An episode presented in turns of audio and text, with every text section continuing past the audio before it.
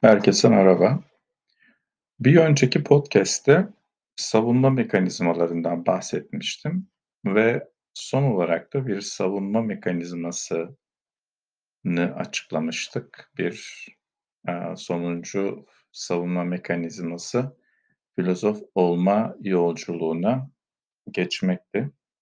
Şimdi ben aslında podcast'lerimi bu temel ana savunma mekanizması üzerinden yap yapacağım. Bunlarla ilgili podcast'ler çe çekeceğim.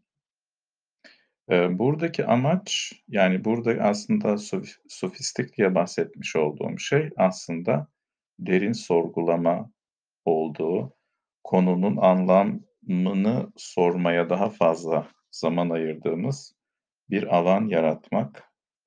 Benim için sofistik bakış açısı o demek. O nedenle de bu podcast'leri çekip kendi hem koçluklarımda kullanmış olduğum bakış açılarını buraya yansıtacağım hem de, eee, bu podcast'lerle paralel yapmış olduğum etkinliklerde de yeni açılımlar çıkarsa onları da size aktaracağım. Ben nasıl başladım bu yolculuğa? Ben şöyle anlatayım. Şimdi ben kendimi şöyle tanımlıyorum: Bir yolcu, bir öğrenci, meraklı, bir sorgulayan, bir isyankâr. Neye isyan ettiğimi de birazdan söyleyeceğim. Benim yolculuğum, özellikle üniversite döneminde başlayan ciddi bunalımlarla geçti. İşte, gençliğin verdiği birtakım şeyler, sorgulamalar, anlam bulamamalar, yalnızlıklar, işte, psikiyatrik tedaviler, ilaç kullanımı derken, işte, üniversite bitti. Birazcık daha o bunalımlar devam ettikten sonra, işte, bir ilişkim başlamasıyla beraber bunalımlarım belli bir oranda ertelenmiş oldu.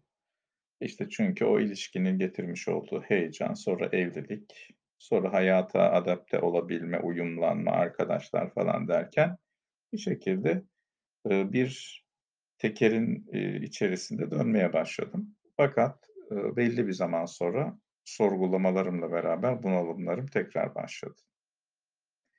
Bu sefer terapilerden çok kendimi daha çok eğitimlere adamaya başladım.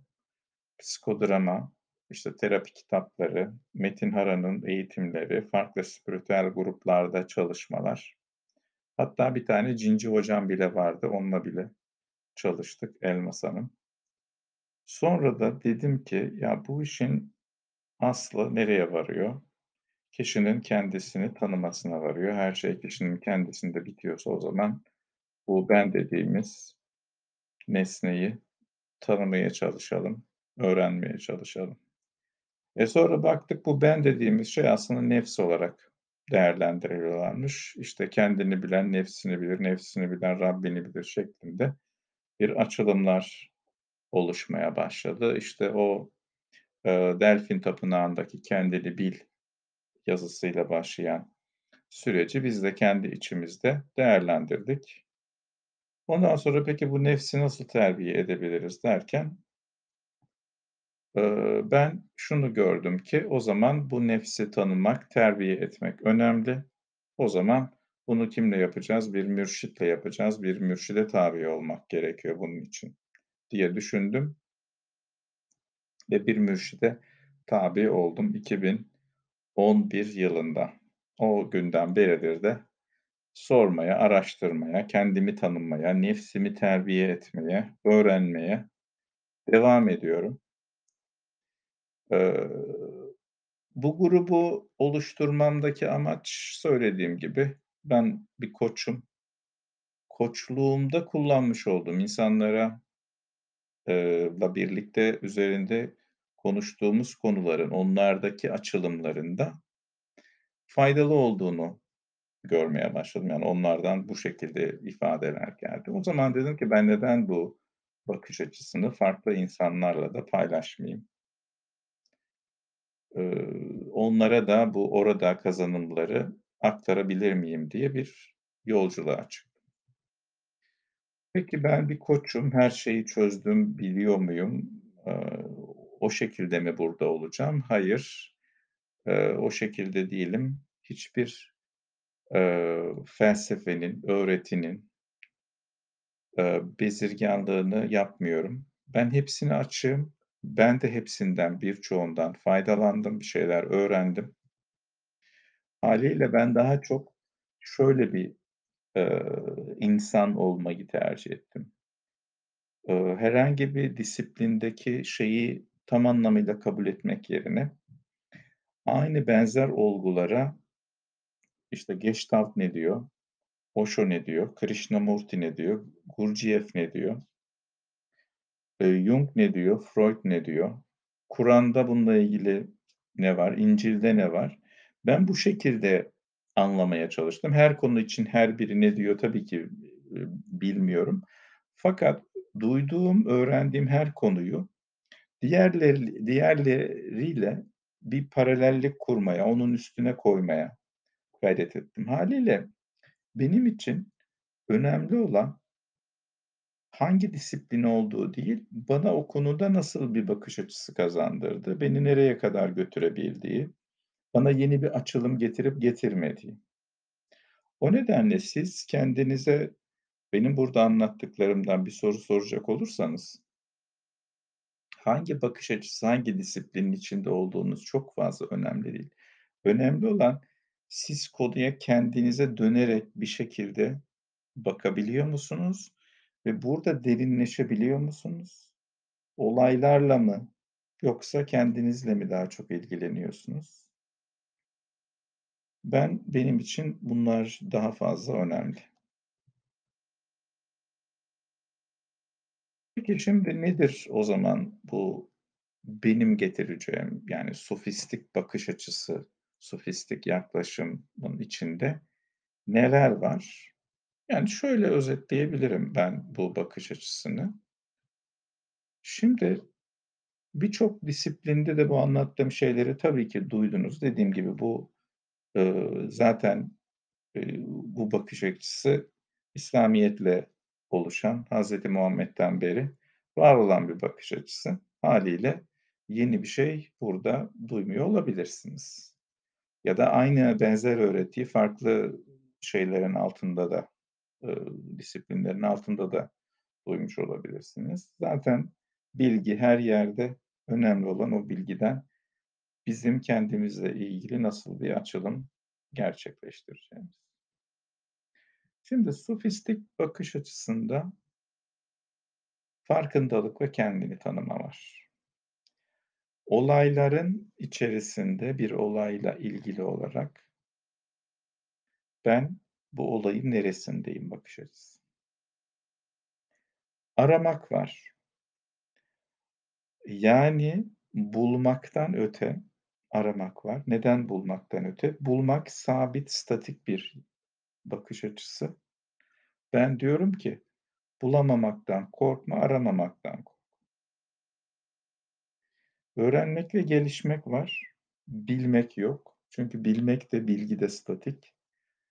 Sen mevcudun üzerine nasıl bir şey koyabiliyorsun? Mevcut bilginin üzerine ne getirebiliyorsun? Sorgulamak var. Farklı bir pencereden bakabilmek var. Anlam var. Şimdi anlam, hani, belki çok basit bir kelime. Neyin yerine geliyor burada anlam? Davanın yerine geliyor. Dava ne? Benim savunduğum birtakım şeyler.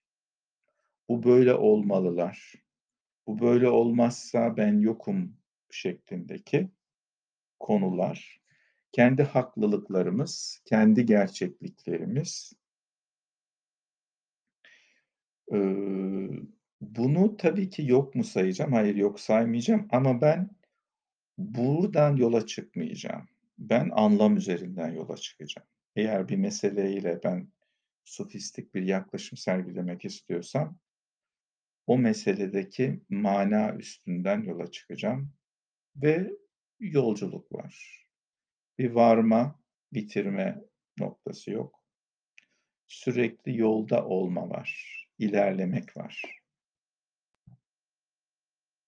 Peki neler yok? Şimdi sorundan kurtulmak diye bir şey yok.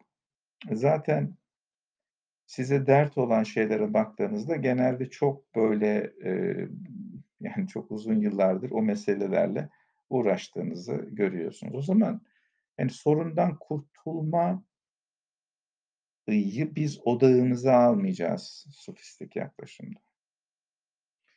Peki, e, o da onu almayacağız. O zaman sorunu görmezden mi geleceğiz? Hayır, tam tersi. Sorunu tam odağımıza alacağız. Yani fakat çözümü odağımıza almayacağız. Meselenin kendisi bizim odağımızda. Başkalarını değiştirmek yok burada. Yani tüm dıştaki şeyler fakat burada başkalarını değiştirmek derken şunu da, yani ben ne yaparsam başkası değişir yaklaşımı da çok burada çalışmıyor. Yani yine, hani, sanki o kendimizde, odağı kendimizdeymiş gibi bir durum var ama değil. Burada başkasını değiştirmek yok.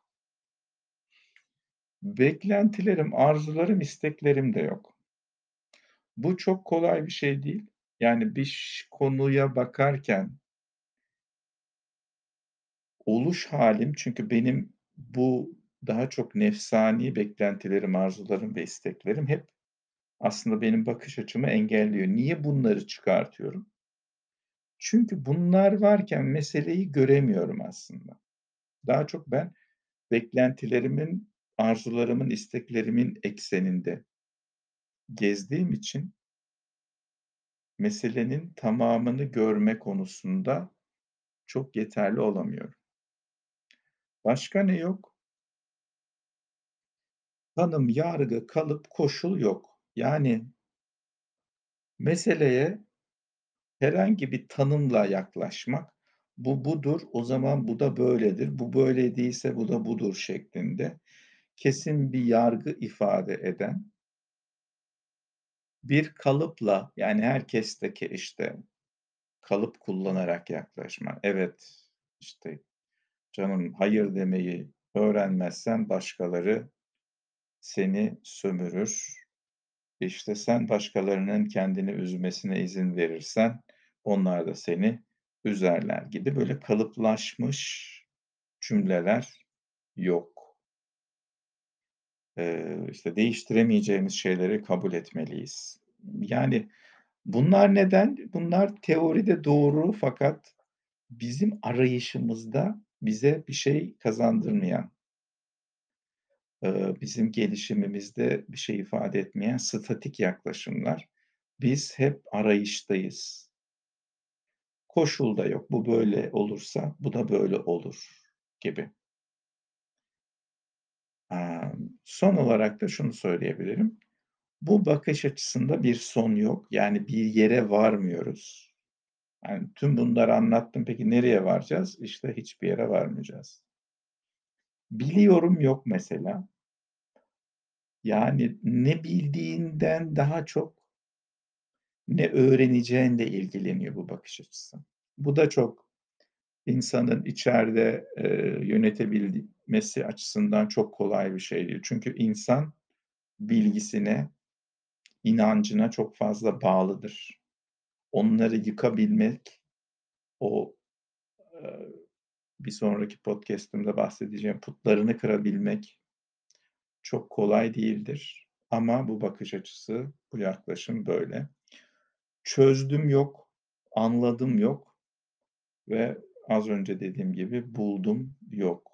Yani burada bir şeyi bulamazsınız, bir şeyi anlayamazsınız, bir şeyi çözemezsiniz. Bunların arayışlarının içerisinde olabilirsiniz. Çünkü çözdüm dediğin kavram çok statik. Hemen çözdüm dediğin anda bu sana sistemde hemen şunu açacaktır pencereyi. Gel bak bakalım nasıl çözdün? Bir de bir de böyle bak diye hemen yeni bir, eee, sınav sorusuyla karşılaşacaksın. Anladım dediğin anda yeni bir sınavla karşılaşacaksın ve hemen sana aslında tam anlamadığını gösterecekler. Buldum dediğinde de aynı şekilde sana aslında bulamadığını gösterecekler. O nedenle sofistik bakış açısında bunlar yok. Bunları hayatımızdan %100 çıkartacak mıyız? Hiç mi kullanmayacağız? Tabii ki gündelik hayatın içerisinde bunlar var. Tabii ki bir şeyleri bileceğiz, bulacağız da meseleye ben sofistik bakış açısıyla bakacağım, sofistik yaklaşacağım dediğinde evet, bunları kullanmadan, bunlar olmadan bir bakış açısı getirmeye çalışacağız. Evet, genel olarak bundan sonraki podcast'lerin bir girişini yapmış oldum. Eee, beni eğer takip eder, dinlerseniz çok sevinirim. Görüşmek üzere.